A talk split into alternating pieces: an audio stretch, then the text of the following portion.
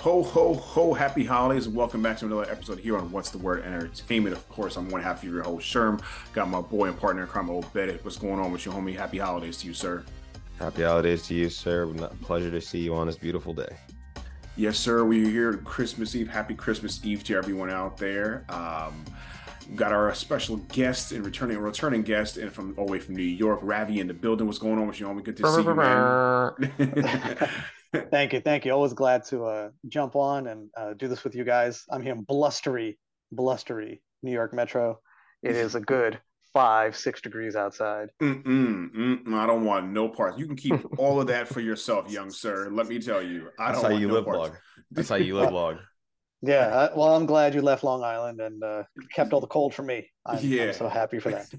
oh yeah, paying it forward, paying it forward for his boy. hey, I do what I can. I'm only one man. You see what I'm saying? oh man, man, it's, it's it's crazy that 2022 is pretty much just about over. We're now on upon to Christmas tomorrow.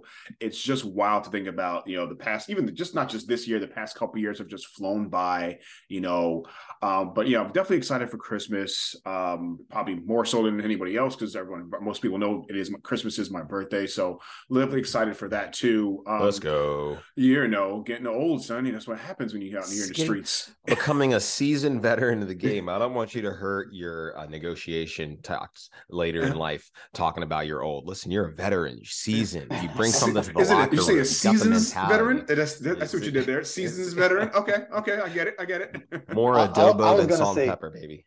There you go. I was gonna say seasonings, but yeah. oh, adobo, adobo all day. oh, adobo all day. Yeah, let me not second started on that. But uh, yeah, you know, Christmas obviously always a good time of year. Everyone's enjoying the family time and presents and things like that. And is there anything, Obed, that you may be looking forward to this Christmas at all? watching all the reruns of the Christmas movies that we grew up watching, right? Even the the stop animation, uh, Kris Kringle and uh, Jack the Jack Jack Frost, all that stuff. Um, mm-hmm. you know, and then the food. Like there's, you know, this entire as soon as we hit August, it's like, you know, unstrap your belt, you're about to eat a whole bunch of food. So I'm gonna getting together, just having a feast. Everything is a feast, you know. Yeah, yeah. Um, Ravi, how about yourself? Any uh anything you looking forward to this year? Uh, I did appreciate the movie. I know the wife loves those uh Christmas feel good movies. They yeah. always end the same. Um, I, I, appreciate the food also. I'm going to be yeah. cooking uh, Christmas dinner for the family to tomorrow. Very nice, nice. very nice. So very I got all my fixins ready and nice. my all the fixins.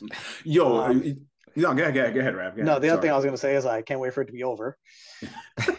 Because uh, as an adult with uh, small children, it's it's work, and right. believe me, I don't even do most of the work.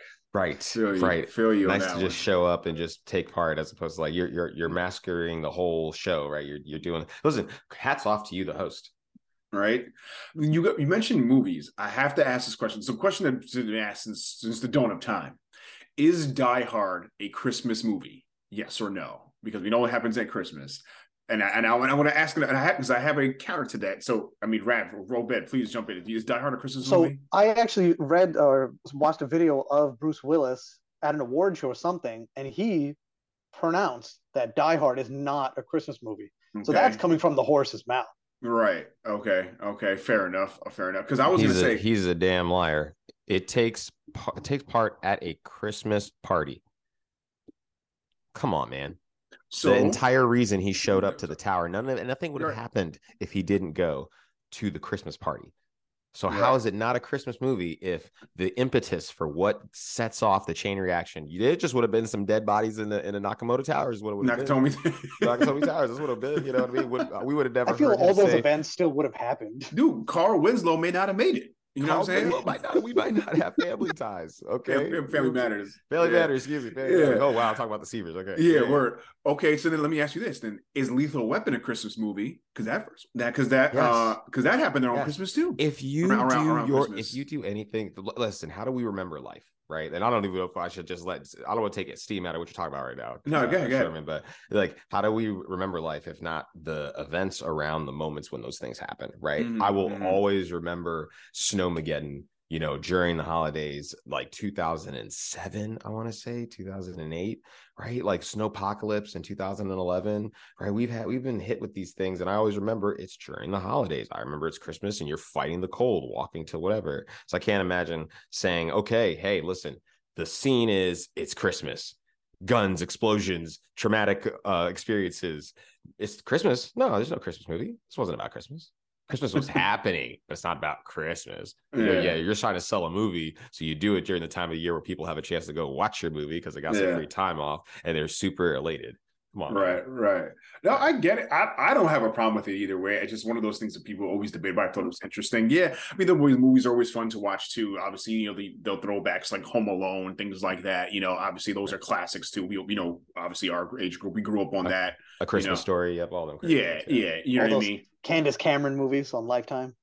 uh, all about all that. A little, a little strong. He, was, he was great uh, when they just gave him set lines. When they let him do his own creative thinking, things got a little wily. You know what I mean? She, she was always, you know, she was always running around doing some some sort of hallmark lifetime movie. You know, after after Full House. You know what I'm saying? Uh, but yeah, but you know, Christmas is always a good time. I'm definitely looking forward to the fo- the food too, getting that baked ham in the oven. You know, some cornbread and stuff. That's gonna be slamming. You know what I mean? Um, just something I was, I was also thinking about some of my favorite Christmas memories growing up. You know, I was, I was younger, things like that. I think I've talked about this one time before. A bit. You know, me, I was looking forward to was getting those those big Lego sets. You know, that was always a gift. You know, those were those were the joints, or even the okay. um throwback to the uh the Teenage Mutant Ninja Turtles characters. That was Ooh. that was hitting too. Did you and have I, the truck? Did you have the the big truck that they had? No, no, I did not. I always always had that. Yeah, but the Lego joints was definitely my favorite thing to do because not not just the little, little Chiquito joints you get. You know, no, you no, go to Target for like twenty dollars. The big gigantor ones. Death Star. All, yeah, we spent yeah. it all day Christmas Day just building those things up. Yo, that was that was definitely fun. Of course, I, awesome. I remember getting the very old school first on Nintendo one year and getting and getting Game Boy Game the following year. Oh no, early oh, 90s. No, that, I got all of them. He had them in spades. That's awesome. That was that was fun. Any certain memories uh, that you can think of, Obed, from oh, Christmas past? It, it's definitely so I, you know, video game kid like everybody, right? Like you said, like our, our childhood, the, the creation and growing with the Ataris, with the Nintendos, with the with the, the Segas, man, it probably had to be the year that we got PlayStation. We got the original PlayStation. And I'm telling you, I burned through that thing because I had we had one game and it was Crash uh, Bandicoot. No, we, it was um because I remember it used to come with Crash Bandicoot when you first got it. it. When it first came out, it was that was a game. It just came with that one. Right. That it had one. um uh it was it was uh Aeros. It was a shooting game that was Aerosmith based. Like Aerosmith hmm. had partnered with some company and done interesting. Yeah, and so, so it was an arcade game. It was an arcade game at the time, and I remember playing it one time. Uh, just I, we had a local arcade in Canada I went to.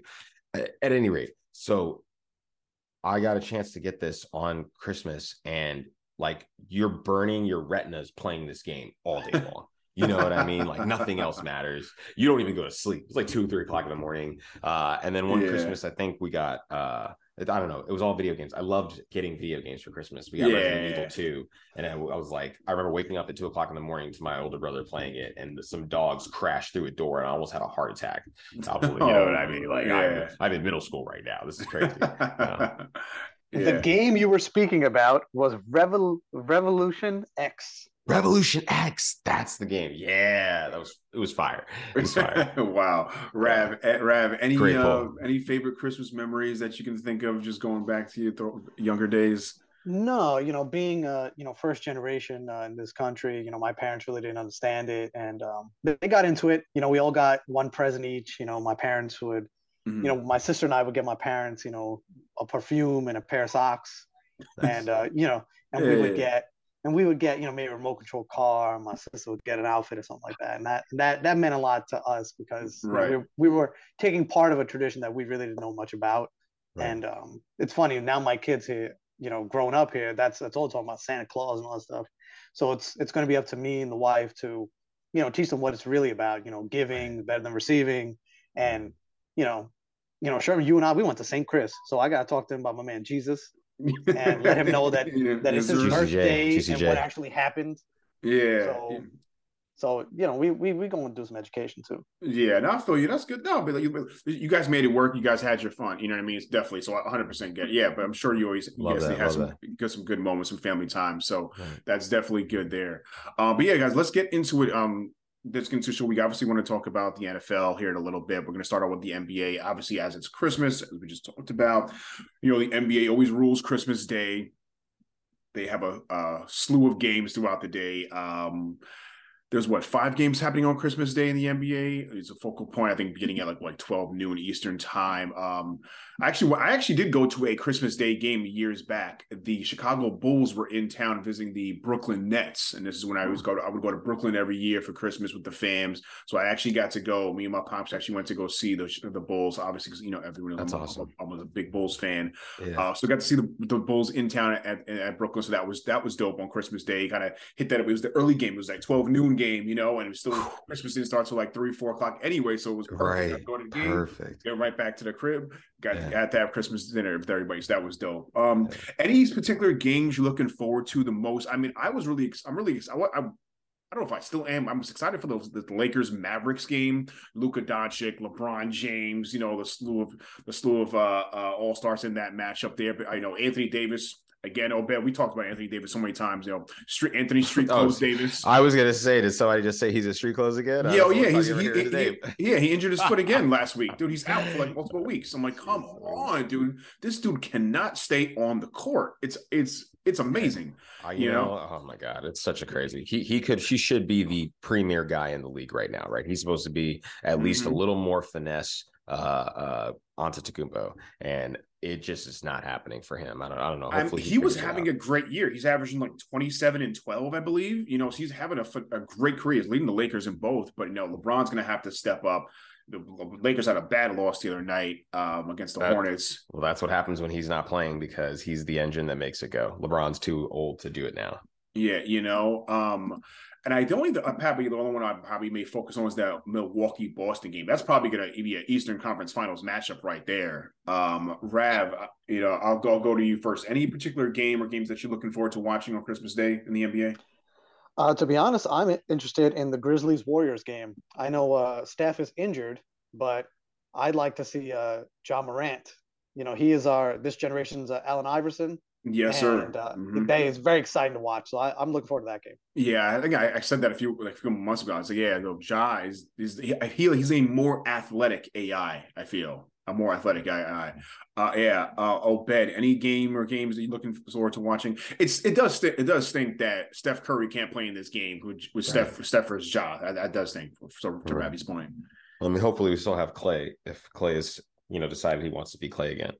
Um, you know, I I man, the thing for me is that, you know, I don't really see these as being matchups where it's going to be competitive for the most part, right? Like I would say maybe there's a chance the Milwaukee Bucks game could just go back, the Bucks Celtics game could go back and back, back, back and forth. Mm-hmm. Um, but you know, I was looking forward to the Memphis Grizzlies game until Steph got hurt. Um, I say the Suns Nuggets game. I think that could be a Western Conference final uh, preview. Mm, um, you know, true. I think uh, uh, to give the Jokic his flowers is, you know, he's plays the game in a way that he could be the next like Tim Duncan, right? Like he could just continually be getting to the Western Conference Finals, and whenever we couldn't think of who won the, the championship, it was probably Luka Doncic and the Denver Nuggets, right? Right. Um, Dude, he's back to back MVPs for a reason. Right. Um, and know? so, you know, I know Phoenix is a lot to play for. It. I'm sure they want to prove that the youth, that the talent they have, are going to get it done uh, this year. I don't particularly know about that, but I'd say the Suns Nuggets game for me is at least because it's going to be the most competitive. Yeah, and Doncic is having a phenomenal. He's averaging almost a triple double a game with, with 25, 11, and nine. Right. you know, you know this is coming off him winning two back to back MVPs. He could probably win another one if he keeps this up. This is this is insane. 100. percent You know, I, I like the comparison to Tim Duncan though. I do like that. Very, yeah. very much good, Obed. Um, so let's get into move into our NFL discussion. Do a little quick 15, well, week 15 recap. Even though we know week 16 did begin the other night with the Thursday night game with uh, Jacksonville and New York. We can add that on later, but let's do a quick uh, week 15 recap. Um, we had some wild, wild game finishes and games. Let's start off with the first and foremost from the last Saturday, the greatest comeback in NFL history. The Minnesota Vikings defeating the Indianapolis, oh yeah, the Indianapolis Colts, who had a 33 to nothing lead in this game. Literally 33 to nothing. And they blew this game. I this this was just unbelievable. I remember I was actually in the casino watching the game, and everyone was like, "Oh, this game's over. This game's over." Or even a couple guys in the Minnesota would actually come back when it was down like sixteen or seventeen nothing, and they're like, "Eh, yeah, probably." Then we got to thirty, we're like, "Nah, it's over." And they had the Vikings had the greatest comeback in NFL history while leading them to win the NFC North at the same time. Uh, Obed, what went wrong for the Colts here? Because this was just embarrassing. I mean, they should be embarrassed, shouldn't they? I mean, you know, you got to think about game flow, right? Like everybody talks to these things in a hindsight 2020, even though it's like what was happening in that moment. In that moment, you have a full half of the Vikings not scoring. Now, it must have been an amazing uh, locker room speech uh, by Kevin O'Connell, um, where he probably used a lot of colorful language, and then they came out and just played their game. I think the tale of the first half was that Minnesota was flat you know there are a bunch of uh, defensive with plays made not just the scoring ones uh, off a block punt but other ones made through the course of the game to keep the the minnesota vikings uh, offense at bay. And you know i didn't want to say that this was matt ryan's fault but you got to be able to score some points right? Like and understand why you guys shelved the offense and probably just ran the ball a ton of times uh, through the first two quarters because you're up by so many points right? Mm-hmm. you're, you're going into the half 33 to nothing but if you can't then come back out and start generating drives, any any team would be burning the clock, right? You're you're not in panic mode until you get to the fourth quarter, and it's like well, you can't score one touchdown and put this game away, right? You know, so I, I like I can't blame Matt Ryan for three quarters of a of a game, but the Jeff Saturday, like what were you guys doing? Like you know you got to score touchdowns. You can't. Yeah, the thing about it, the offense was flat. The offense only had one touchdown for the Colts, and he put up thirty six right. points. And so that interception for a touchdown. So you got to take the yeah, score yeah. touchdown off the board because you broke even. You know yeah, I mean? you had you had two defensive touchdowns actually. You oh. know, yeah. That's what I'm saying. They had oh the block punt and the answer. Oh my god, Justin Blackmon. Okay, Julian. Yeah, yeah. That's what I'm saying. So you only got the end zone once for the for the for the Colts offense. You know, I think that's what it is. You're right. You know, Jeff Saturday kind of probably needs to prepare his team a little bit better. I mean, Matt Ryan. Now that it's already been announced that the, Matt Ryan's being benched for Nick Foles this coming week. Yeah. Um, probably for the rest of the season. Um, who knows if Matt Ryan's going to be around? But more so on the Viking side, Rav. Um, this is a team, you know, like I said, down 33 nothing. That's great. So that, but you're down to the Indianapolis Colts. Now that they've clinched the NFC North. When you you can't, I don't think you can do this type of thing in the playoffs. That's why I'm, I'm wondering if the Vikings can really be trusted in the playoffs because this is not something that is can easily overcome. Because when you get to the playoffs, it's it's a different thing. This has happened before with the was it the Houston Texans led by Deshaun Watson and this Kansas City Chiefs. I th- I think you can go ahead and give up a huge lead and still come back. But, but go ahead, speak to it, please. Yeah, go ahead. No, you're, you're absolutely right. I mean, that's it's that's why it's you know everybody's saying they nobody trusts Minnesota. Minnesota's not even favored in almost the majority of their games, which right. is quite odd, being at eleven and three. Um, mm-hmm. That's what it is. People just don't feel safe with the Minnesota Vikings, even though you know Kirk Cousins is doing his thing. You know Jefferson is doing his thing. You know this this offensive line is protecting them, letting them let these plays even, you know, go go ahead. Right, they're so, eleven and three. they're not a bad. Yeah, team, you know, and they're not playing bad teams either. You know, your schedule is what your schedule is, but you mm. know they're they're doing a great job and they're not getting the love. But even deep down in my heart and America's hearts, they're not that leading team. They're not doing it pronounced. They're not putting their stamp on approval on things. They're they're kind of just getting by and they're winning. You know, all these one score games, they're just winning. They're on the good, the better side of it. Yeah, I mean, it's if you mentioned about not even being favored, they weren't even favored in that Lions game. I guess rightfully so. The Lions ended up winning that game, right. but you know, I think a lot of it is you mentioned Kirk Cousins. I think people still are iffy on Kirk Cousins himself, even though he's having a solid year. Justin Jefferson is playing lights out. If I'm not mistaken, they both got elected to the Pro Bowl this year. But Kirk Cousins, he's sixth in the league, league in passing yards uh, and tied for fifth in touchdowns. So he's having a, a solid year.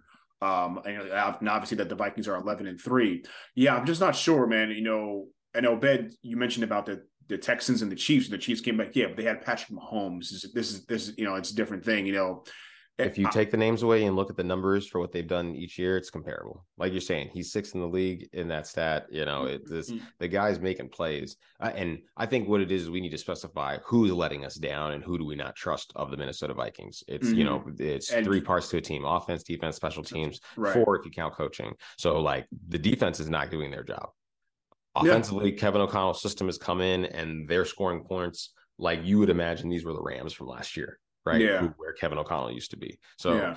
hey, uh, the stat from last year I brought up: if they had not allowed a touchdown uh, in the last two minutes of every game, they'd be they were eight and one. At the, they would have been eight and one, eight win team. You mm-hmm. know, it's it's it's again a situation they didn't fix. You brought an offensive minded coach. Maybe some of your defensive players have gotten injured, but you know, I look to them probably trying to capture this window by addressing the defense because it's what keeps keeping them from doing mm. well. Like they're giving up, you know, 36, 23, 22, 26. You know, you give up at least three scores a game. That's right. terrible. Right. Yeah. You have yeah, that means you have and they're winning the, the point differential is only two points in these victories. I mean, that's great, right? Like imagine if you could just keep a team from scoring one more touchdown. Yeah. No, I, I, get it. You're 100 percent right. Yeah, the defense is definitely an issue for the Minnesota Vikings for sure. Something they're gonna have to fix for the long run. Um, let's move along. Uh, Buffalo won in the snow over the Miami Dolphins. I thought this was a decent game, even though Dolphins all I think Tua played fairly well given the circumstances and the and the and the conditions of this game, Ravi. Um, obviously, you know, I was rooting for the Buffalo Bills, as everyone of course. Josh Allen had another phenomenal game, 304, four scores through the air. Um, you know, uh, even though I'm a little upset that he still again led the team in rushing yards, um, had almost just as many carries as Devin Singletary, but uh, had more yards. You know, I'm just afraid they're going to continuously run this guy into the ground, and you know, and he's going to take too much punishment. Um, but what's your take uh, on the Buffalo Bills, Ravi? I mean, are they a lock for the number one seed? They have it right now because they have the same record as the Kansas City Chiefs. Obviously, they have the tiebreaker because they beat KC earlier in the year. Can the Bills lock in the, that number one seed? Do you think they can? Uh, the AFC is definitely, you know, it's theirs uh, for to lose. They they have it now, and I think they can. And they're that's what they're built to do for these past couple of years, especially this year. Uh, it just sucks that Von Miller is out, but um, you know that's what they're built for. And it's funny you mentioned Josh Allen with their running game. Um, I completely forgot uh, this guy's name, the, the running back they picked up. Um, but that's what they they know that they need a running Nyheim game. Hines. I uh, yeah from the from, from the Colts they signed him. Yeah, they got yeah. that, that yes, trade. Yes, yes. James Cook, James Cook from James uh, Cook's a rookie. Yeah, rookie. But it's almost like they're not doing anything. I don't know why they're not utilizing more of a running game. Maybe they're saving it for the playoffs, and it'll like, you know, it'll fool everybody. But if they can get somewhat of a running game and not run Josh Allen into the ground, because playoff football is just different, and he's going to get himself in trouble. Mm, sure. So it's definitely the AFC's. It's theirs it's theirs if they want it. It's if they want to lose it, it's there. They could do that too. Um, they just got to watch out for KC. They're uh, coming along, and uh, mm-hmm. Cincinnati. Cincinnati's playing very well also. And, and they play Cincinnati in two weeks. That game is Bingo. going to. I think. I think it's that could be a. It's a Monday night at Cincinnati game. Right. Right. That I think is going to be the difference right there, Rev. Uh, I'm glad you. I'm glad you said Cincinnati. Yeah, right. I think that is going to be the difference there. I mean, they've got three games left today. You know, they got the Bears today, which they should win. They got KC, and at the end with you know your New England Patriots, Obed. So my my really my biggest concern is really that Cincinnati game because because Kansas City could probably win out. They've got Seattle, 100%. Denver, and, and, Las Vegas. Right, They're they just have to win every week. Right, so KC yeah. could win out. So the Bills drop that one game to, to Cincy, that's it. It's over. You know. Uh, so I'm glad that we got to this point because I wanted to like switch the the conversation and talk to you as a fan, Sherman, because you know as much as we're like, oh, well, can the Bills are the Bills in control? The Bills are in control of their own destiny, but we can't watch other people's schedule. I'm learning this in fantasy football right now. I can't worry about what's happening in the other bracket. What do my games look like? True. This road is hard. Yeah. This is a, now the Bears game is an easy game, but if you think you're going to get ready for the playoffs with a healthy Josh Allen, he's probably not playing hero ball uh, in Cincinnati in the cold or in New England in the cold. Mm-hmm. Right. Both of those teams, they're going to, they could win both those games. They could lose against Cincinnati and then this entire story is over. Uh, right. Uh, but you know they could win those two games and or win these three games but still take a huge amount of beating if they don't utilize the run game. You're you're trading for running backs. You're drafting running backs. You need to use the running backs okay? Like your quarterback is the only this is a half a billion dollar asset right here that you're letting run around and take all this punishment when you have bigger aspirations down the line. So you know no, I, I 100% agree, especially as as a fan. You know, yeah. why ruin your franchise QB that you think you can win a Super Bowl, even possibly multiple Super Bowls with, you know, down the line. You know, it's like it's almost like they're a glutton for punishment here. You know, it's like they, they know what they need to do, but they're still trying to do it. But yet they're like going back to the, you know, going back to the well. It's like yeah, but this is, I mean, I'm not sold on Devin Singletary yet as of yet. You know, he hasn't really, he's shown me spurts, but not, he has not shown that he is that dude. He, he can be that, uh, that that Dalvin Cook, that right. kind of Christian McCaffrey type of you know, you know mixture of you know. That's who I was thinking of, but I didn't even want to put that on him to force him to have to be that guy. I was like, you know, if he could just come out here and be, I don't know, Kevin Faulk from the Patriots, mm-hmm. right? Like catches mm-hmm. a bunch of balls, knows how to run between the tackles, right? Just yeah, dude. serviceable. Be, if me, he could be Samaje Perine, you guys would be fine right now. Give me 15 carries for 82 yards. Give me four catches for another 35 yards, and right. maybe and would be one score. I'm right. good with okay. You're chain moving. That's fine. He's chain moving. Exactly. Right. Move the ball downfield. You know what I mean? That's yeah. really what it is. You know, because they're actually calling design QB runs for Josh Allen. The Buffalo yeah. Bills are. Yeah. And that's what scares me. It's one thing to scramble out of the pocket when no one's open, but you're right. actually calling Kazan QB. And I get it. He's an, he's athletic. He could do that. Similar to Lamar Jackson in Baltimore. I, right. I understand the concept of it. Right. But it needs to come down a little bit because you Over, cannot overall, have him banged up. Overall, yeah. it doesn't work long term. And and really like, you know, he runs with such reckless abandonment. My man, contact or go out of bounds. So, Dog points sl- the football out and go out of bounds. Why are so, you taking or, contact? or slide? You know, whatever it is. Like, yeah. Why are you taking contact? You That's don't need to take contact. This isn't yeah. hockey, dog. Yeah. you know. Um, last thought. Any um any thoughts on the Miami Dolphins, Ravi? I mean, like I said, Tua didn't do that he didn't play that bad at all. I don't think he played bad at all. but Raheem Mostert had a heck of a game, going for 17 carries for 136 yards. Um, any thought on the Miami Dolphins? Because we were everyone was high on the Dolphins. Now they're kind of coming back down. You know, uh, they're eight and six now. I still think they can get in the playoffs, though.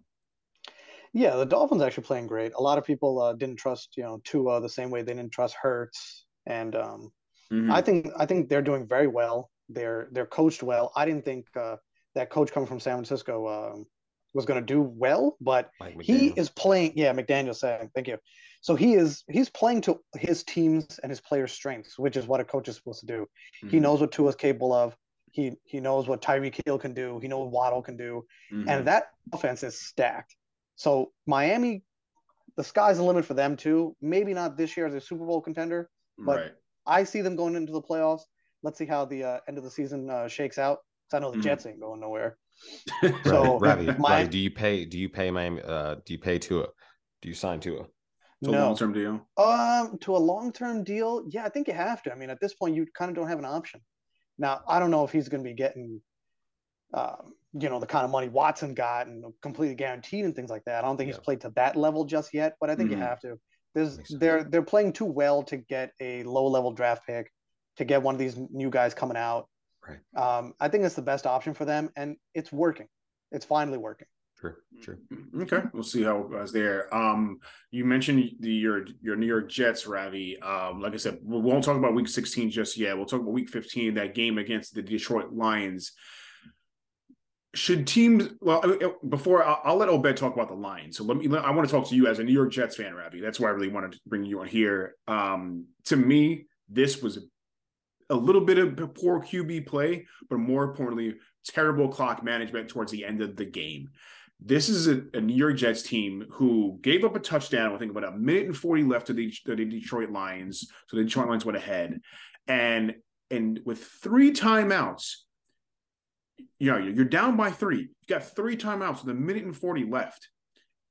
And you actually end the game on a missed field goal, albeit okay, fine, but you have a timeout in your pocket terrible, terrible clock management. Anyone who watched this game, I believe it was second and 10, and they can they converted with 49 seconds with when they have three still and three timeouts, and you end the game with a timeout in your pocket. Why did they not call a timeout after converting to that one that long first down? I mean, it, it's what happened here for the Jets, Ravi? So the explanation that Saleh gave was that uh, completion on that drive, uh, it was it could have been reviewed. So he didn't call the timeout. He went he ran right back to the line of scrimmage to run another play, and that's where that time got wasted. So he didn't want that uh, that completion to get reviewed, rather from above or the lines. I believe it was less than two minutes so from the from New York. Mm-hmm. So he didn't want that play to get reviewed, so that's why he ran it very fast. That was his explanation. I don't know how true that was. Uh, he recognized and he admitted that it was very poor clock management on his side. Uh, Wilson in that game did not play terrible. Um, I was even mad that the defense let that touchdown happen because they are a top five defense. But yes, absolutely. This wasn't Wilson. The Detroit game was not Wilson. Um, he managed the game fine. Mm-hmm. Um, but that was very bad clock management. Uh, Saleh admitted that, and that was his explanation was he didn't want that completion to get reviewed.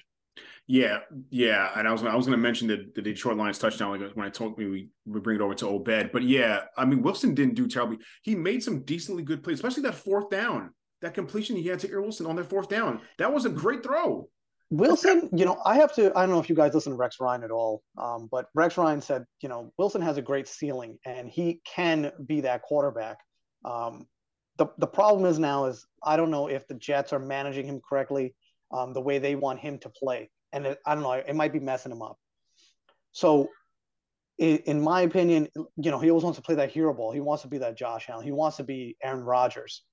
Um, you know, we I can go off on a tangent for hours on this, but I, I don't know. Maybe the Jets isn't the right fit for him the way Saleh wants this team and LaFleur wants his team to be ran. Right, right, understood. Um, Obed on the Detroit side. I mean, should this is a team who I believe started out what one in six or one in seven, if I'm not mistaken.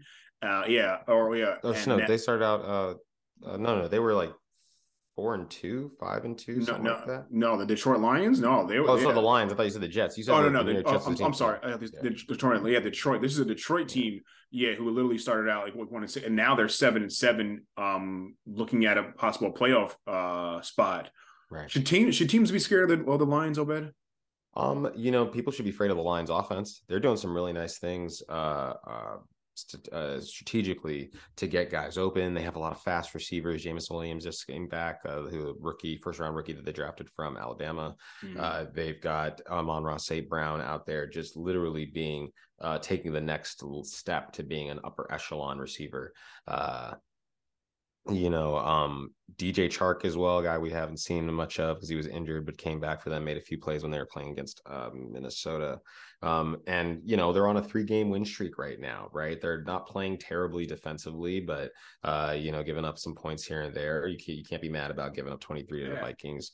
Um, they've won six out of the last seven games. You know, last seven games. They, I mean, they started, started in one and six, then they then they got one six and one. You know, now, arguably, amazing. their their season has gotten a lot easier if you look at their matchups. But again, we have to give them credit for beating the Vikings, winning against the Jets, who have a fantastic defense. Mm-hmm. Uh, you know, and almost beating Buffalo on Thanksgiving Day almost being Buffalo on Thanksgiving Day, in control of the game on Thanksgiving Day. Uh, mm-hmm. you know, they're great on that fast track at home. Uh, you know, this is this is a huge turnaround for them, but it does signal a change in there. We talked about this early in the year when we looked at the schedules. Uh, you know, I could understand starting one and seven when you've got to play the Eagles, high flying Vikings. You know, you go to the Pats and you get a donut, right? Um, the Dolphins, mm-hmm. but if you look at where they came from, they really like after the the Patriots game, something happened, something changed, right?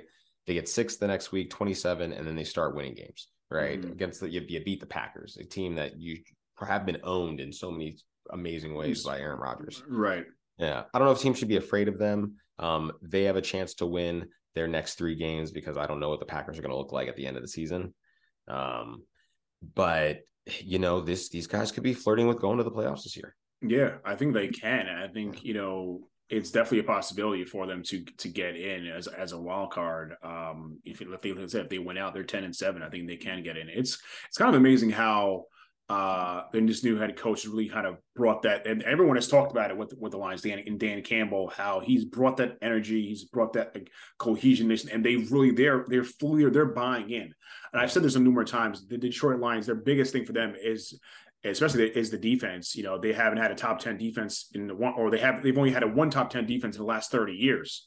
Okay. Right. You know, right. uh, but Jared Goff is, is having a solid, solid season right? He had yeah. solid seasons when he was playing with uh, McVay. Just you know, sometimes couldn't pull it all together, but he's doing very well this year. Yeah, for sure. So I think the Detroit team, like I said, even if they do make the playoffs, I don't think they'll really do do anything this year. This is a team that's up and coming, but again, they need to fix the defense. But it's hard to bring also bring in free agents to Detroit because a lot of times like Detroit's not a big market city, you know, no. as far as for no, especially no. football, you know. yeah. if you have ever been to Detroit, you know what we're talking about. you know, so but yeah, but who knows with, the, with, the, with some um, so we added a couple other players that Detroit can be pretty decent team. Um, I wanted to wanted to transition over to your squad, Obed, your New England Patriots probably losing in one of the most dramatic finishes we've seen in a long, long time. in The NFL, um, they lost to the Las Vegas Raiders, thirty to twenty-four, on a last-second fumble recovery. On basically, they were trying to. The Patriots were looking like they're trying to run the annexation of Puerto Rico. Interception was the word. I think it was an interception was it interception because it was a lateral backwards from Jaco- from uh, Jakobi Meyers? You know, I don't think it's a, yeah, it wasn't so it was a forward a, pass. It wasn't a forward pass. Yeah. Uh, so okay. okay. he just threw a live ball into the air. Yeah. Um. So it. I mean, I, I don't even know what to ask you about. to be honest with you, this was just so crazy to me. What What the hell happened here? Seriously. We always have we always have games like these every now and again. People just don't talk about it. You know, the Miami Miracle game. You know, uh, the Patriots getting blown out by the Kansas City Chiefs, and them asking if Tom Brady was done, and Belichick was like, "We're on to Cincinnati." Come on, this these things happen all the time, but, but people are always so shocked to see it because you don't because it's an outlier. You know, you don't usually think of the Patriots this way. This is mm. this is buffoon ball. You know what I mean? this is you're tied like I can understand. Uh, yeah, why didn't they just play for overtime? Well, that was the plan, and this is why, for one of the first times in the history of the media interacting with the team after the game, Belichick did not come out first. He usually comes out first, gives his arguments, gives his comments, you know, sets the stage to defuse them before they talk to the players. And this time he was like, "No, you guys, you can go out there and you guys can speak to this," because I said, "No, this is not what I told you to do. You guys want to take matters in your own hands, then you go clean this up out in the media. So you mm. see uh, Mac uh, Jones come out there and talk. You see uh, uh, Jakobi Meyers, credit to him, even having the conversation, uh, taking a lot of the blame for that because he said, you know, this was on me. I was trying to make a play. Uh, I don't know how you miss.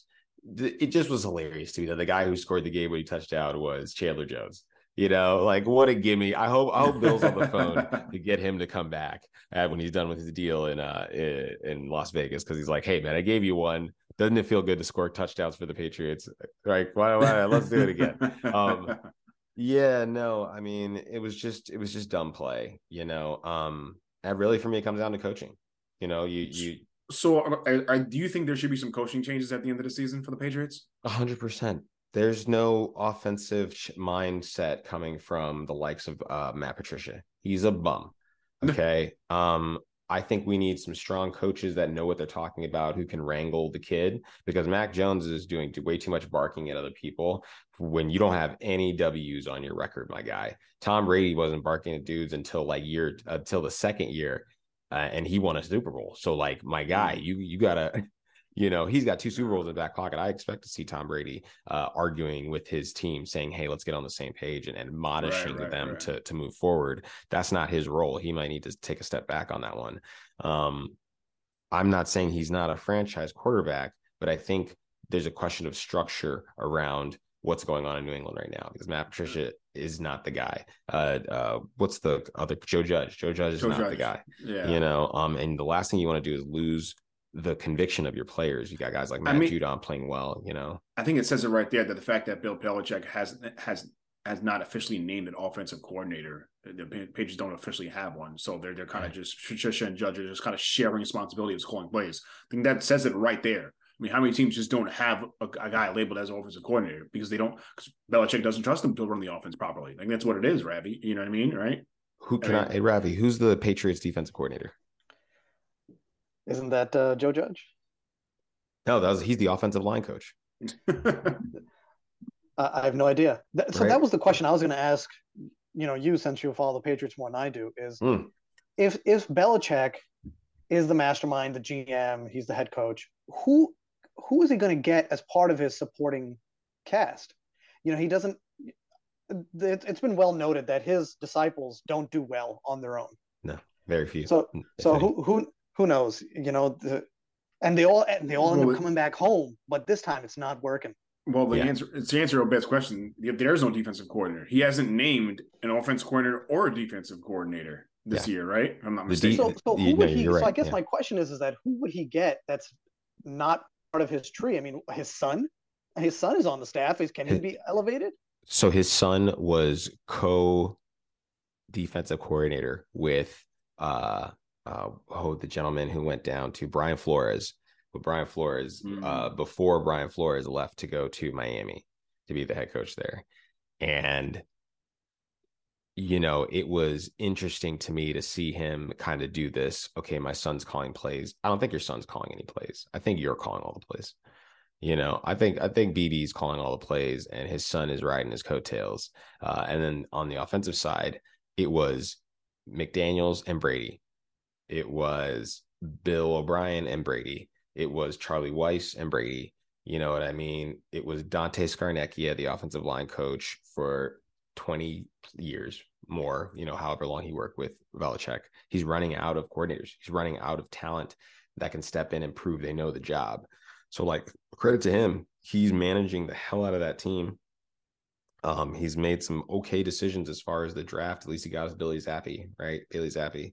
Um, but you know, I don't think there's a fallback, Ravi. I, to answer your question, I don't think there's it, Belichick coaching tree goes very far. Nick Saban probably has some guys that he might think are ready to go to the pros that he could send on to Bill. Right. Um, uh, they, he's got connections at Georgia. He's got uh, guys at Georgia Tech. Um, I don't know uh, what the academies look like, but he always likes to get a guy from uh, from one of the academies. So, you know, he's in his 70s right now. He said he doesn't want to be uh like a Marv Albert roaming the sidelines in Buffalo at 72 and he's oh, let me get uh I don't need to see how old Bill Belichick is but he's teetering on that end and yeah when when McDaniels was there I saw that there was a, a a succession right there's a successor there's no successor now and I worry about what this team's going to look like when they don't have adequate coaching I think Obed, you're 100 percent correct there. Um, I mean, Rabbit I'm, ex- I'm, excited to see what it is because when you guys look you know, like the East you, want to you want to you basically you want to build get to get out of there, Ravi, right? As, as a Jets fan, I'm assuming, right? The Jets. The I, Jets I, still read the, the story of how he denied the head coaching position for the Jets and what uh, you know the AFC could have looked like, what the NFL could have looked like had he stayed right. in New Jersey. My, uh, write my uh, resignation on a napkin at the press yeah. conference. yeah. So that was, uh, you know, I still, uh, I still read that. So I'm curious to know what uh, the future looks like, and hopefully my kids don't have to go through what I went through. nice. I want that for the next generation. Yeah. Um, the last game I wanted to quickly touch on before we get into move along it was the uh, Cowboys and Jaguars game. Uh, Cowboys losing this in sort of a also dramatic fashion. Dak Prescott throwing a pick six in overtime, and the Jaguars winning that game forty to thirty four. Uh, Ravi, I, f- I feel like the the Jags have kind of shown us some showing us some a little positivity here. I mean, Jeff, Trevor Lawrence is looking like yeah, he was the number one pick for a reason, right? I mean, the Jaguars are looking pretty decent, if I'm not right. Do you do you agree? I completely agree. Doug Pederson has taken that team uh, to new heights. He has coached up that team, has a great staff behind them, and they're looking like a football team again. Um, it, it, it's going very well for them. I mean, Trevor Lawrence is, is go, doing very well and that defense. I mean, that's how they won that game against Dallas. Um, It also shows me that Dallas is is human. I mean, they can. They, I don't think they should have lost that game. I don't think it should have even went to overtime. But that just shows you how well Jacksonville is doing, and that team all around, defense, offense, is doing very well. Mm-hmm. And they're going to make some. They're going to make some moves uh, in the coming years, if not even this year. Obed, what does this game show you about the Dallas Cowboys? Because this is a team, you know, who was heavily favored, you know, to even not just go to the playoffs or win, possibly win a Super Bowl. This is a team now who lost to the Jacksonville Jaguars last week, almost lost to the Houston Texans the week prior as well, too. Um, the fact that the defense gave up. I'll, I'll say not. I wouldn't say four. I'll say thirty. I'll say thirty-four points because you know the, that last touchdown by the Jacksonville Jaguars was by the Jaguars defense, not the offense. So this is a Cowboys defense who's who's ranked tops in the league. You know, with Micah Parsons, uh, with Trevon Diggs and, and them boys, and he give up thirty-four points to uh, Jacksonville. You know, I I always think about anchoring, and when we open up these segments, because I'm not a Cowboys fan, but I will say that Dak Prescott is not the reason that they lost. Uh, I don't believe Dak Prescott threw a pick six at the end of the game. I believe Dak Prescott threw a pass that hit the player he was passing to in the chest plate. The player should have caught it. It was the only the only person who could have caught that ball was Noah Brown, and he didn't catch it. It mm. popped off of him and then into somebody else's hands. Any other quarterback, we give them the respect that clearly that's not his fault. Right. He put the ball on the guy, and the guy it up. It's part part of my French. So like, yeah. you know, I'm I again because I've always talked about Dak Prescott trying to fight for his money. I am the least slanderous person for Dak Prescott because I see what continues to happen in the media when people talk about him. Wasn't his fault. Played a great game. Only missed seven passes. First interception was his fault because he couldn't get the ball over the linebacker down to Dalton Schultz, and the, it was a bad pass. Mm-hmm. Fine. Outside of that, he had a over 100 uh, rep passer rating. You know, three touchdowns right? Eight and a half average on a pass. Mm-hmm. This is a good Jacksonville team that we agreed is a good Jacksonville team because we just talked about them and Trevor Lawrence being what we thought he was going to be when drafted first overall, if I'm yeah. not mistaken. Okay. Yeah. Yeah. And he's finally got the coaching that he needs to look good because we know the dog show that uh, Urban Meyer was playing out there was just ruining most of football for these guys. Um, now, fast forward, Dak. This was not a bad game by him, but it didn't work out in their favor because Jacksonville made plays. Houston going for you know almost losing to Houston probably isn't so suspect when you figure that the team we claim is the number one in the league and in, in the Eagles was tied 14-14 at halftime with this team. So mm-hmm. I can't in one vein say the team that is about to go play the Eagles and we think has a chance to beat them performs the same way they did for a part of the game, you know, like it's kind of apples to oranges with some of these NFC East teams because they all could be really good you know, they all play very good. They have some great offensive pieces. Some have full entire offensive complements. Mm-hmm. Uh, and it's it's hard for me to point at one and be like, oh, these guys suck. Well, they kind of have the same issues that you guys have. They just cover it up better. They both have great defense, but uh, excuse me, tackle Carlson, uh, Micah Parsons, uh, Captain Conservative over here. Um, I I think is going to have to play a little higher with uh, I believe their linebackers out for the year uh, uh, Leighton Vander Esch. I believe he's out for mm. the season.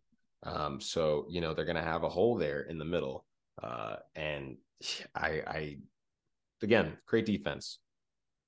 Offense can get it done.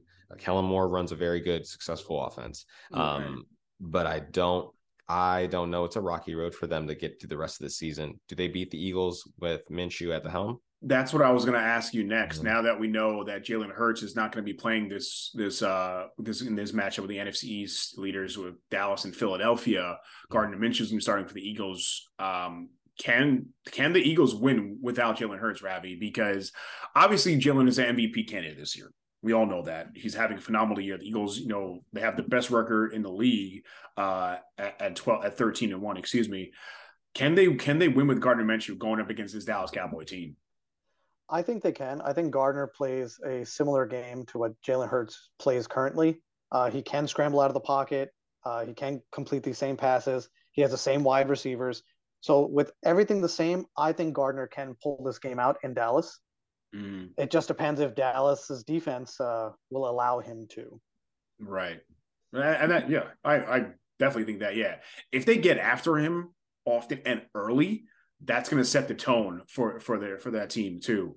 It's going to allow the it's going to allow the Cowboys to keep the Philadelphia Eagles offense off of the field and let them do their thing. And hopefully, CeeDee Lamb can have a type of game for the Cowboys that he had last week uh, against against Jacksonville. You know, um, so I think it's it's going to be like I said. I think it's going the game's going to be decided by the third quarter because if that Cowboys defense is going getting after Gardner and Minshew and them dudes it's going to be a it's going to be a rough outing for the Eagles to say the least. Um, one a couple of things I wanted to mention before we get into our "You Right, You Mad" segment. Obed, um, one thing was uh, Hall of Fame running back Steeler and Steelers great and even Penn State legend Franco Harris passed away the other day. Um, it was just days before the 50th anniversary, if I'm not mistaken, of the Immaculate Reception, as we all know. Uh, Franco Harris died at the age of 72.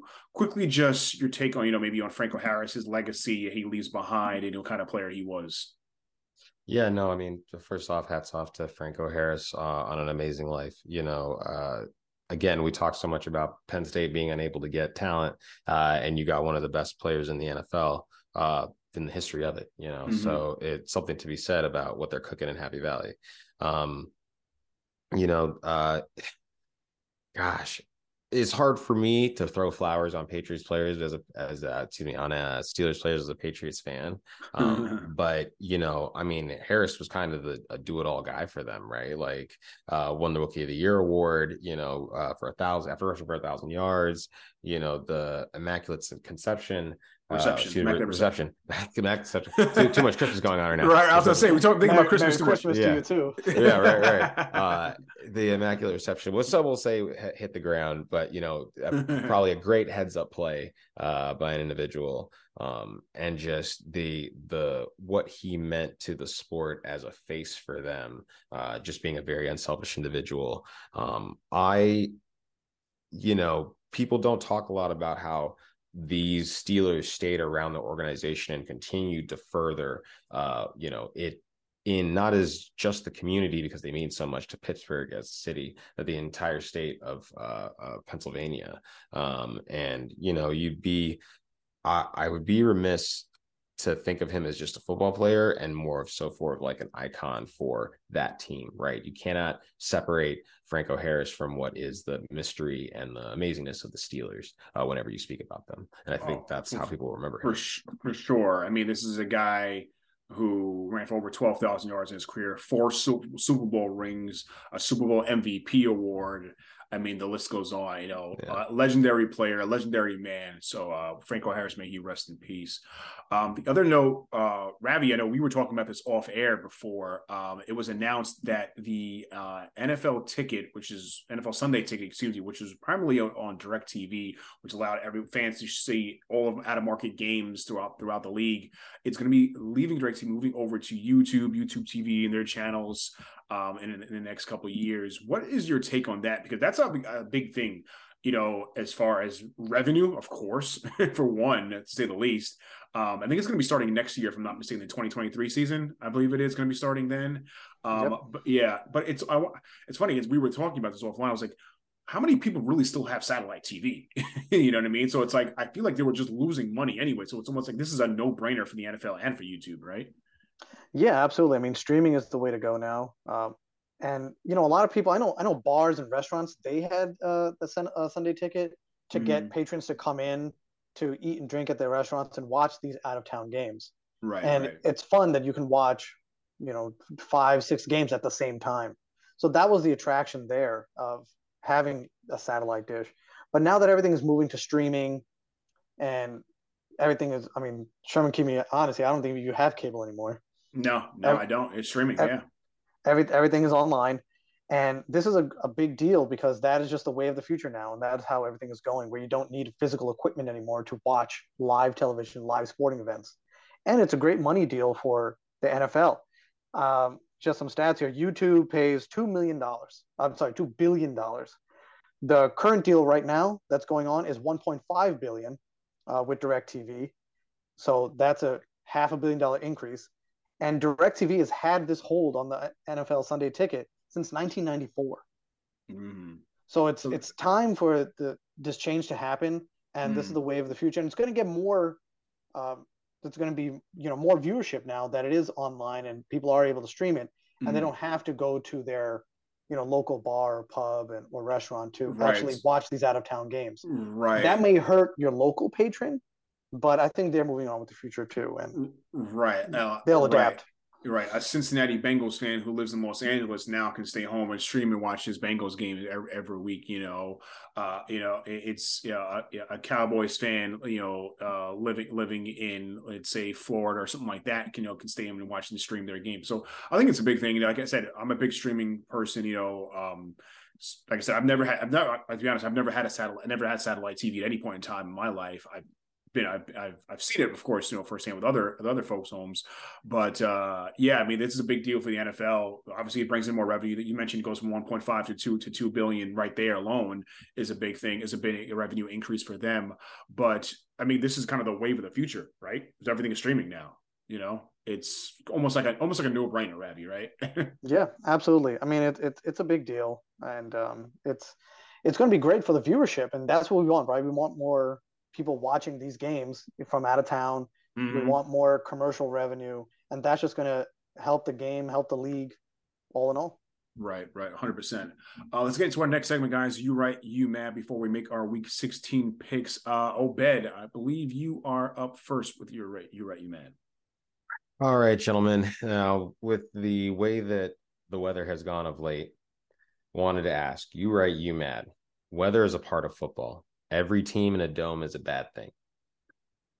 Um, I'll start off with this. I'll say you mad.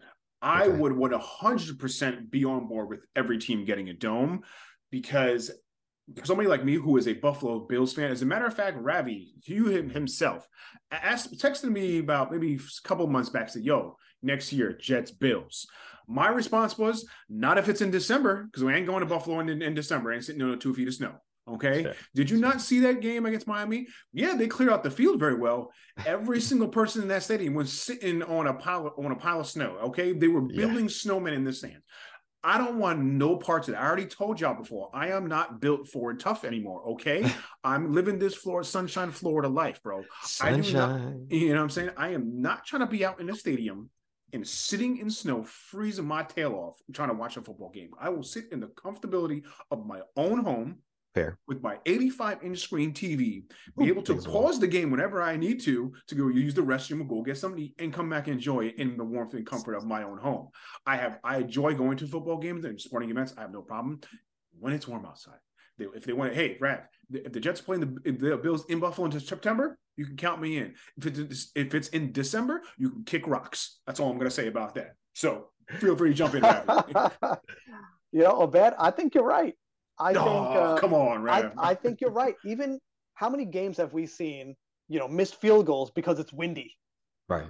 That's part of it. That that right. becomes part of the legacy. It's it's almost right. like you need the weather. You know, and, and you know, Sherman, your argument goes the other way too. I hear what you're saying, but on a you know, you think I want to go to Yankee Stadium in a hundred degree heat and sit in the Bronx on on the four train? No. Son, baseball baseball teams should have domes too. Dude, they call for a baseball game when it starts raining. Come on, you go try to play two games in one day just right. You go, you travel from your crib in Long Island. You hop on the you hop on the Long Island Railroad, then you hop on the subway, go all the way to the Bronx to for to see a Yankee game. You get there. You, you get there. You pay for your tickets. You bought you bought food for the for you for the for your boys, your kids, whatever it is. You sitting there for an hour. All of a sudden, hey guys, it started raining. You all got to go home. Game's off. Is that fair too? Yeah. no. Is, no, you're no. right. That is annoying. So exactly my point. Every so what about the states where it's beautiful outside at all times of the day, right? Like, and so I mean, a dome in San Diego, but a, a, a dome in San Diego, but a retract, in... but a retractable dome, you can open it up though. So you just want everybody to have Arizona's stadium. Yeah. Keep the grass outside, bring it in when we need to play, and have a dome. I'm not mad at that. They play Yo, Super Bowl there all the time for that. Exactly my point. Any venue, any event can happen there at any point in time. You know what I mean? No matter the weather, because it's indoors in a closed environment. You can open it up. You want to air it out. Have a nice sunshine day. I cool, no doubt. I mean, hey, the the new stadium uh, in Atlanta, Mercedes Benz, their retractable roof looks like a flower. So I think that looks awesome too. Why not? Why not? you know? Listen, I mean, I, I only ask because I find dome teams to be very soft we all benefit from having teams that play outside. We've all had teams that usually whoop up on dome teams because dome teams are soft and fast because they play on a soft track, a soft fast surface. Mm-hmm. Um, you know, in air I'm, conditioning. In air conditioning, right? like when when you tell me that the Patriots are playing the Atlanta Falcons in the Super Bowl, I'm like, we're going to win. Those guys play in air conditioning. We are hardened by the cold. We we can go. Yeah, but a Super Bowl is always going to be indoors, though. You know yeah, I mean? but we, we are we are nature. Te- uh, we are excuse me beings I mean, not, of habit. Not right? all the time. I mean, we're, hey, they have that Super Bowl in MetLife. Yeah, but the weather was, that was beautiful the, that day. And now, yeah, that was yeah. a random dude. Come on, no, we, we control we control the weather. We control the weather because the same thing happened when uh, uh, Peyton Manning was playing in Colorado. It was supposed to be a terrible day, and all of a sudden you they start the broadcast and the sun is out. Hey, then man was gonna control the weather. Uh, wait, but you remember that Super Bowl that uh, Peyton Manning actually won in Miami? It was raining the whole game, but you oh, can't oh, postpone yeah. the Super Bowl. Right and it was Florida. We are like, oh, it'll probably just but, end. But, but if it was the, but if it was the World Series, they'd postpone that, wouldn't they? Absolutely. That just shows you that the NFL. Yeah, yeah they they postponed the World Series game just this year. Oh, really? With the Astros and Phillies because it was raining. They postponed the World and Series. That just shows you the power the that's, NFL has. That's my point right there. You have a they can World control Series game. 100 percent and you postpone. It. That's why it should be indoors. But I digress. Well, let's move on. Uh, Ravi, I believe you had a you right, you mad for us. Yes, I do. Sherman, Obed, you right, you mad. The Jacksonville Jaguars will win the AFC South. Uh, I'll bet it. You can take this one first. Oh yeah, excuse me. Sorry. Yes, thank you, Ravi. You right. Um, I think the Jags could win the NFC, the AFC South because uh, I think they've got the best quarterback playing the best football right now. They have a schedule that is winnable. Um, they seem to be able to play with anybody, you know, and are not backing down from the challenge. Uh, and sometimes that's that's all you need to start you know getting the team to believe around you that you can do amazing things now that doesn't mean they're going to win a super bowl but you know with ryan Tannehill being out ankle injury malik willis mm-hmm. being a rookie i don't know what he's going to be able to do we already know you're going to run uh Derrick henry uh, king henry into the ground but is that enough to win games i don't have uh the schedule up for uh, the Tennessee Titans. The Titans have, have the Houston have Houston today, followed by Dallas, and then and then Jacksonville. So then they're going to play head to head for it, and I don't. I'm not picking Tennessee to beat Dallas without Ryan Tannehill. Right. So, right. That's why I was going to say, Ravi. You you right. Um, yeah. yeah. I think Tennessee can win the game. So let me know Jacksonville won the other Thursday night, right? Okay, so Jacksonville's now what seven and eight. Tennessee is now seven and seven right now. So let's say Tennessee wins today. Tennessee wins today. They beat Houston even with their rookie Malik Willis. They're eight and seven. Okay, so Jacksonville's a game behind. Then you've got Dallas after that for Tennessee. They lose that game. They go. They're eight and eight. Jacksonville next week has uh has the has the has the Texans. They should win that game. They'll be eight and eight, and then it comes down to the final game of the year, as Obed just said, going at it for the division, eight both eight and eight, same record. Yeah, without Ryan Tannehill, Trevor Lawrence gets that victory. So therefore, I say, rather you right, the Jacksonville Jaguars will win the AFC South on that one for sure. Beautiful. That's going to be a good game too. Yeah, I think it would actually be a decent, a decently game for the Jaguars too. Um, let's get into our picks, guys, before we end the show. Week 16 picks. Um, week 15 wasn't too bad. I actually went 12 and four in my picks. Obed went 10 and six. Um, as we know, Jacksonville played you know, New York the other night. Both Obed and I did pick Jacksonville off the air. Um, so let's get to the next matchup. And Ravi, quickly before we get to our picks, any thoughts on your New York Jets from that from this past Thursday? because I just, I just want to get one no, 30 seconds. No, I, I, I believe the last time I was on the show with you guys and they lost to New England, I called it that the Jets are not going to do anything. That game broke their season. And this is everything I predicted and expect. Is, is Zach, will Zach Wilson be in a New York Jet uniform next season? Uh, if he is, it'll be in a very limited role. I think they're going to try to move him maybe to a Green Bay, play hero ball with his buddy uh, Aaron Rodgers as a backup, maybe trade him for love. Let's see what happens. Okay. Um, first matchup, Buffalo at Chicago today. Obviously, I'm going with the Bills here, Obed. Uh, no brainer. But Justin Fields is playing lights out, man. He's playing his tail off for sure. Uh, he's having a heck of a heck of a last few weeks. Yeah, they don't have a functioning wide receiver group uh, for Chicago, so they're just mm-hmm. designing a bunch of runs to quickly kill the clock and then get out of there because this season has been over for the uh, Chicago Bears for a lot of weeks here. Yeah. Um, this is a get right game for Buffalo. Um, in I in as much as let's get everybody going so that they remember that they can make big plays, remember that they can score touchdowns, um, get them away from feeling like they are just the Josh Allen show because if if Buffalo's smart, they will have learned from watching the Eagles play against Chicago and making their quarterback run that resulted in an injury, and then they don't have their quarterback for the next three weeks, next two weeks you don't need this doesn't turn into a pissing contest of rushing quarterbacks run the offense, stay in the pocket, get out of the game. No one should get hurt. We should not lose. Mm-hmm. This is a this is an easy W. Go for Buffalo. sure. Yeah. Ravi, Bills or Bears? Who do you got? Uh, Bills all the way with uh, everything you guys hit on. For sure. Uh, New Orleans at Cleveland. Gonna go Cleveland. I believe Chris Olave is out for the Saints. Um, you got to think about a bunch of injuries there. Uh, but, so I'm gonna I'm gonna go Cleveland on this one. Rev. who do you got? Uh, Saints or Browns? I'm also gonna go Browns. Uh, the Saints really aren't doing anything um, this year. They're gonna have they're gonna have a, a crazy offseason. They're gonna have to really evaluate who they are and what they want to do going forward. Uh, Cleveland is looking on the way up. Deshaun Watson is uh, getting his legs under him, and um, looking forward to seeing what he can do. I'm wondering. I'm still wondering why Obed the Saints aren't putting in Jameis Winston. It's just you know, I think it tells a lot that they're still rolling with Andy Dalton. But either way, I'm going to go with the Browns. Obed. My question is, what does it tell a lot of? Jameis is not is not ready, or you know, they, they don't believe in him. I think that they believe in him. I think that when you have multiple fractures in your back, you're probably not playing. Mm. We've seen what that's done to Matthew Stafford's career now when he played with fractures in his back when he was in Detroit for a losing team.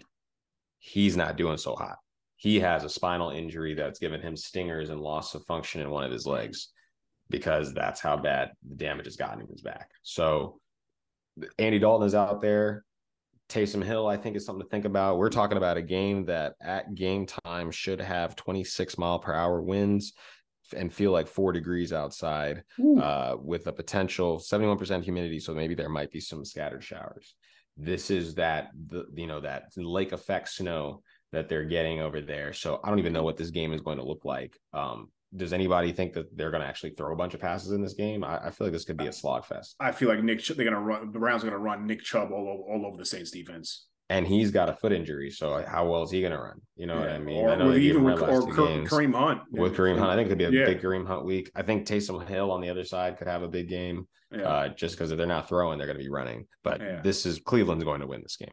Okay, Houston at Tennessee. We just talked about an AFC South yeah. matchup. Uh, even even with the backup QB Malik Willis, Houston's just terrible. I'm gonna go Titans real bad. Yeah, I'm gonna go Titans as well. Rev, what do you got? Yeah, they're a clean sweep here, Titans. Yep, Seattle at Kansas City, um, rocking with the Chiefs. Obviously, they're on a tear. Even though Gino has been playing very well, Ravi. Like I've talked about it a few weeks ago on the show. Gino is, you know, he can be an elite QB given the time. So, but still going to go Chiefs, Rev. Yeah, absolutely. Uh, I'm going to go Chiefs also. Uh, Seattle, uh, you know, they're, they're, it's a great story this year, but they're not going to go anywhere. Oh, bet. Who do you got? Uh, I'm going with the Chiefs. I mean, the, the, Kansas City is just set up to do this, and if if I can be so bold, Kansas City, who people tried to write off Patrick Mahomes because he didn't have Tyreek Hill anymore, uh, some of them have never watched a, a quarterback who's turns into what he needs to become in their team, and it shows because at some point they take away what you like to do are you dynamic? Can you flip the switch? Can you now spread the ball around and get a bunch of people involved? Even when you got guys like Travis Kelce on the team, he's dropping passes because he feels like he's got nothing to do, you know. Like, and look at the names he's working with here. He's brought back Juju Smith Schuster, having top 24 numbers the last few weeks. Uh, you know, Jerick McKinnon, the cast off, who barely played for San Francisco before he ended up there. Uh, you know, it's uh it's it's exciting to watch Kansas City all the way. New York Football Giants at the Minnesota Vikings. Um, Vikings going to be at home in the dome. Uh, I'm going to go with the Vikings, Rev. Uh, I'm also going to pick Minnesota. Uh, however, the Giants, you know, they had that uh, game. I don't know. I don't know if they won it or Washington lost it, but uh, the Giants are scrappy. Uh, you know, their coach Daboll is, has a good plan set up for them. Mm-hmm. And you know, like we said earlier, we just don't trust Minnesota. They can they can lose at any time. Point differential is only two this is going to be a game to watch, but I'm going to pick Minnesota. Obed, who do you got? Vikings or Giants? I'm going Minnesota. Um, I think the Giants don't have the weapons to attack Minnesota where mm. they need to. Like it's Minnesota's boundary corners are very bad. This guy's playing on the outsides. Uh, that's what DJ Chark had a big play against them. Uh, you know, and uh, they allowed you know way too many yards every game. But I don't think they could take advantage of that. There'll be some fireworks. I think Darius Slayton is going to catch a couple bombs, but uh, I'm going to go with uh, Minnesota. Cincinnati at New England. Uh, gonna go with Bengals here. This one, Obed. Sorry, you know your New England Patriots having a rough year. You know, like I said, not sure if Mac Jones is that franchise QB just as of yet, but the Bengals are are playing well, even with guys injured. I mean, Burrow to Chase is a, just a lethal, lethal duo right there. So gonna go Bengals, Obed. Yeah, I was going Bengals as well. Um, uh, you know, it's uh I'm not hurt by it. New England's not playing well right now, but this is what happens after you franchise players leave your team, right? This is just the expected. It's how quickly you bounce back. Um, but yeah, I'm going to take Cincinnati. This is a game that Cincinnati needs. I think they want to get some momentum. They've got a big game coming up uh, against Buffalo, so you know, I think uh, I think this is going to be a good good win for them. Uh, Rav, who do you got here? Bengals or Patriots? Uh, Bengals also, and uh, you know, bad you said the players. I think earlier we hit on it. It was uh, mainly it's the coaching. I feel, you know, I don't know what the direction of this team is at this mm. time. Mm-hmm. So um, I think the players are there. They have a good setup going on. It's just the, the lack of direction, maybe. Right. right. Atlanta at Baltimore. I don't think Lamar Jackson is is back as of yet. I think still going to go with Tyler, Tyler Huntley. So, but either way, I'm going to go with the Ravens here because Atlanta is going with uh, their rookie QB in uh, Ridder. Is that right, Obed? That is right. They're going with Ridder. I think he loves Drake London, but you know he's not. He's got a slow release and he has a little skittish in the pocket. Um, so I'm going to go with Baltimore. Rav, what do you got? Ravens or Falcons? Yeah, also Baltimore. Um, Jackson is out, but uh, like I said, Huntley's a good backup. He plays this. He's pretty much a mirror of Jackson. He plays the same type of style. So I think uh, Ravens all the way. Uh, Washington at San Francisco. Gonna go with the Niners. They're just beasting. You know, with six, seven wins in a row. what, what is it now? Um, you know, they already won their division. They're clearly one of the they've been the best defense in the league. So gonna go with Niners. Rav, what do you got? Uh, Commanders or Niners? Yeah, I'm gonna go Niners. It's gonna be a, a Purdy day in San Francisco. Mm-hmm. uh, it's going to be. Uh, I don't. I don't really see Washington uh, doing much in this game. Yeah. Oh, man, who do you got? It it could be a Purdy day in San Francisco. It might be a chaotic day because they have the Washington football team has activated uh, Chase Young to return to make his debut. So you know they took their time. They waited until he felt really good. Him, John Allen, uh, who's the other offensive lineman that they have out there? A defensive lineman, excuse me. I can't remember. Uh, they're they're vicious. They got a vicious front. Um, but again, you don't need to do much to win when you're the Niners when you've got Christian McCaffrey and uh, uh, George Kittle out there. So yeah, I think it'll be a pedestrian day by uh, Purdy standards, but they're going to get the W. So let's go San Francisco. Yep, yep. Uh, Philadelphia at Dallas, uh, probably the game of the week, which you just talked about minutes ago. Um, I'm actually going to go Dallas. I'm not sure if Gardner Minshew can lead this Philadelphia Eagles team to victory over this Dallas Cowboys squad. Uh, like I said earlier, Cowboys have to get to them to get the, that defense, get to them uh, early and often with Micah Parsons and them boys, Demarcus Lawrence and, and the rest of that squad. Uh, and I, like I said, if they can control the clock, Tony Pollard, I think, should have a decent game as well too. Uh, Obed. So I'm going to go with the Cowboys. You know, I was thinking about it. I was, I wanted to go with the Cowboys, but I went with Philly because of an injury to one of the players on defense on Dallas's defense, uh, Leighton Vander Esch. Leighton Vander Esch is out. That means you're going to try to move Micah Parsons around. I don't know who the best cover linebacker is, but with the return of Dallas Goedert, I have a feeling that hey, tight end is the quarterback's favorite receiver.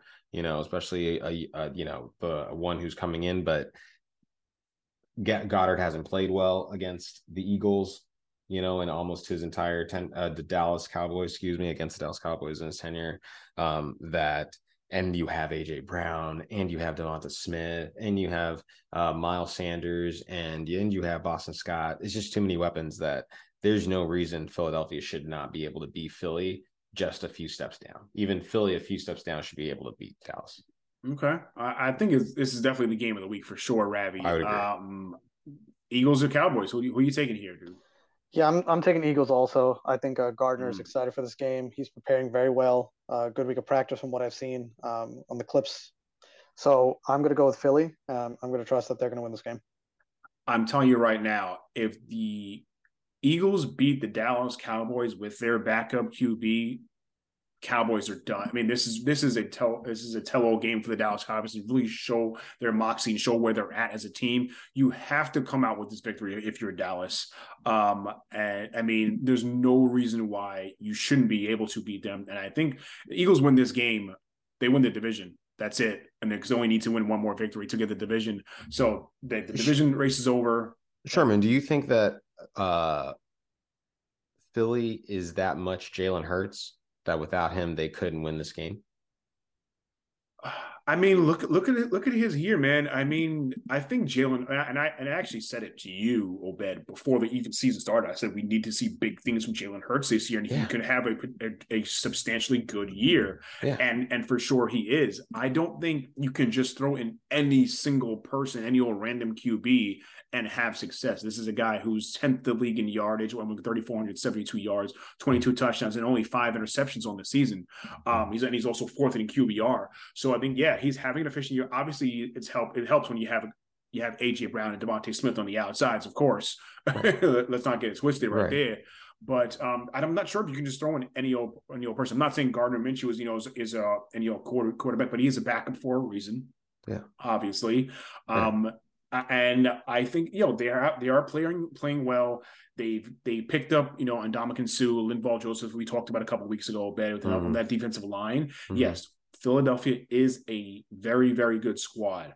Yeah, yes, but uh, but I think Jalen Hurts is the is the horse is the one that the wolf that leads the pack. You know. That's, hey, listen, if, if you can drive a Ferrari, if Purdy can come out here and drive the Ferrari, I think a backup quarterback, second year in the system, understands what he needs to do, mm. already knows the playbook, right? Has mm-hmm. familiarity with the guys. It's not like they're just throwing Joe Schmo in there. You know right, what I mean? Right, like it's, it's, true, it's true, different starting from right, starting from zero versus a guy who like we don't have to change anything. Mm-hmm. Run the play. He's seen the play. He runs mm-hmm. the scout team, right? He knows yeah, what we're doing. Yeah. yeah.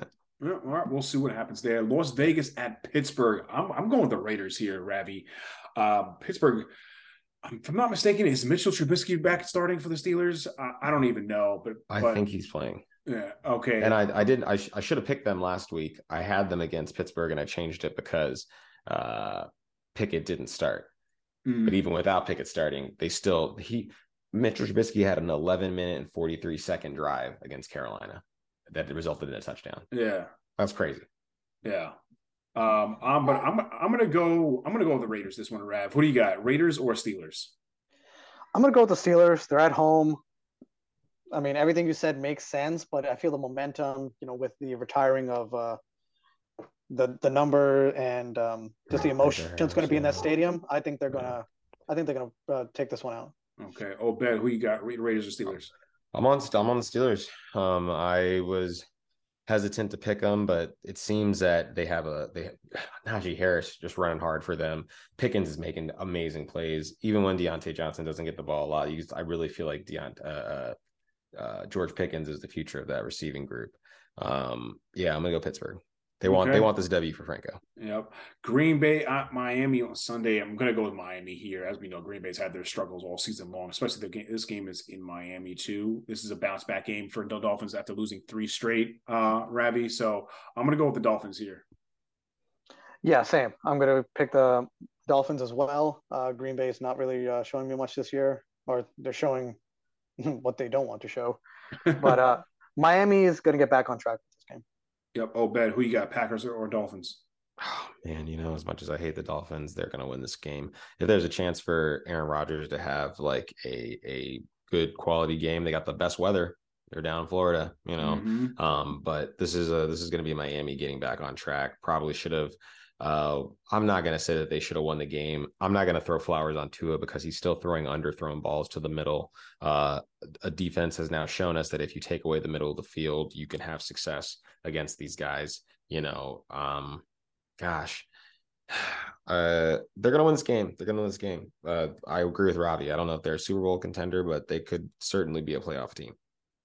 Denver at the Los Angeles Rams. I'm actually to go Rams in this one here. I know uh, the Broncos. I think Russell Wilson is back playing. I don't, you know, he was out last week with the concussion. I think he'll be back, but either way, you know, it's in LA. I'm going to go with the Rams here, uh, Obed. I'm going to go with Denver. That defense travels.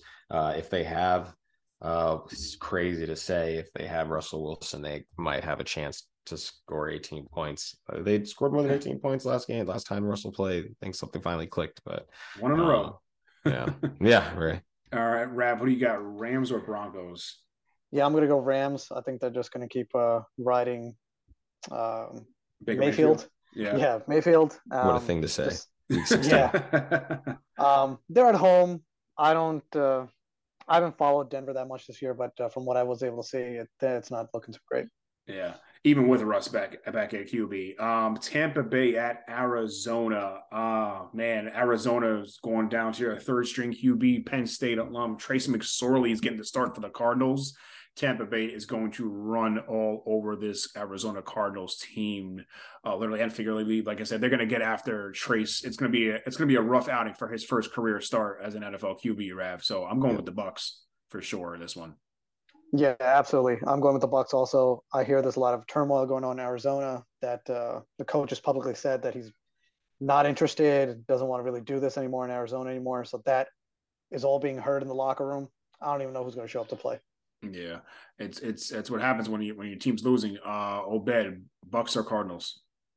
This is so sad. Um, I thought Trace McSorley could be like a, a Lamar Jackson Jr uh, at least make a few plays with his arm, make more plays with his legs, uh, leverage James Conner. You still have Nuk Thompson, Nuk Hopkins there. Uh, you still got um, Rondale Moore there. You still got Greg Dortch. You still got uh, AJ Green. I'm forgetting Marquise Brown. You know, they got they have talent on the offensive side. I just they don't have a driver right now. Um, so Tampa Bay, I don't know how Tampa's going to look, but Brady has played well in this stadium before. He likes playing in uh, in uh, Arizona. Uh, so you know, let's go Bucks. And last but not least, Monday night matchup: Los Angeles Chargers at the Indianapolis Colts. Um, like I mentioned before, Nick Foles will be starting for the Colts in this one. Uh, but either way, I'm going with the Chargers. Justin Herbert, I think, is that dude. Um, he's having a good solid year. So let's go Chargers. Obed, who do you got? Chargers and Colts. Go Chargers. And the Chargers defense is starting to play a lot better for all that money they spent. Um, I don't know. Do we have a Joey Bosa sighting? Do we know if Joey Bosa is playing coming back? I'm um, not sure. I think yeah, I know. I think Derwin James is going to return for this one. Uh, I think I believe so uh, from that one. But Joey Bosa, okay. uh, I think he's I think he's still in IR if I'm not mistaken. I'm pretty sure Joey Bosa is still in IR with the, with the groin injury. So Brandon Staley says we'll let you know as soon as possible, and that was nine days ago. Bosa has yet to practice, return to practice. It's unlikely he gets activated from oh. IR and plays. Okay, so oh, he's not back. But there you go. There uh, you go. But Derwin James back is a huge boost to them. Khalil Mack's playing great in the middle for them. Um, I feel like this LA team is coming around at the right time. They finally got uh, uh, Mike Williams back healthy. Uh, looks like Keenan Allen is back at doing Keenan Allen things. Um, and you know Herbie Hancock is doing work. So uh, let's go Los Angeles. Rev, what do you got? Chargers or Colts? Yeah, I'm going to go with the Chargers on this also. Uh, the Chargers, I like Justin Herbert. I think he's going to find his way uh, for the rest of the season. And uh, let's see what he has ready for us next year. Yes, sir. Yes, sir. Good one there, fellas. Um, well, folks, that is going to do it for us this week here on What's the Word Entertainment. We appreciate you joining in once again. Uh, fellas, uh, great to see you guys as always. Uh, happy, like I said, a happy Christmas Eve to everyone out there. Uh, Obed, uh, any last words for the people before we get out of here on this Christmas Eve? If you haven't started doing your taxes, you should start doing your taxes. Enjoy the rest of the time with your family. I hope you get that gift that you were hoping for. Uh, I hope that you realize the gift that you were hoping for is secondary to the person who gave it to you. And you guys have a great holiday. Absolutely. Well said. Well said, Obed. Uh, Rab, any last words before you head out?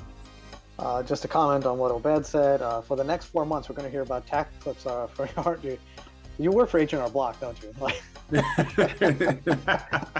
got, you got, yes, that's the plug right there, folks. Actually, the actually, I work. I work for Hulu. They have live sports. plus, money, plus, plus. Do, do, do, money. uh, no, I'm just gonna uh, you know, mirror everything you said. Uh, you know, it's all about uh, family, really reflecting on what we've done this year, what we want to do next year. Um, mm-hmm. You know, make a difference. Uh, you know, be the change you want to see. 100%, 100% well said, Ravi. Yeah folks, um, Merry Christmas, Happy Hanukkah, Happy Kwanzaa, Happy New Year, Happy Happy Valentine's Day, Happy St. Patrick's Day. I'm just gonna get it all out the way now. You know, Happy Flag Day. You Order those Valentine's Day's flowers uh, now because they're birthday. probably cheaper. Happy birthday! Probably, oh, there's oh. another one. There you go. Hey, yes, yes. Thank you, thank you. Yes, yes. I'm t- I will be officially old tomorrow on Christmas Day.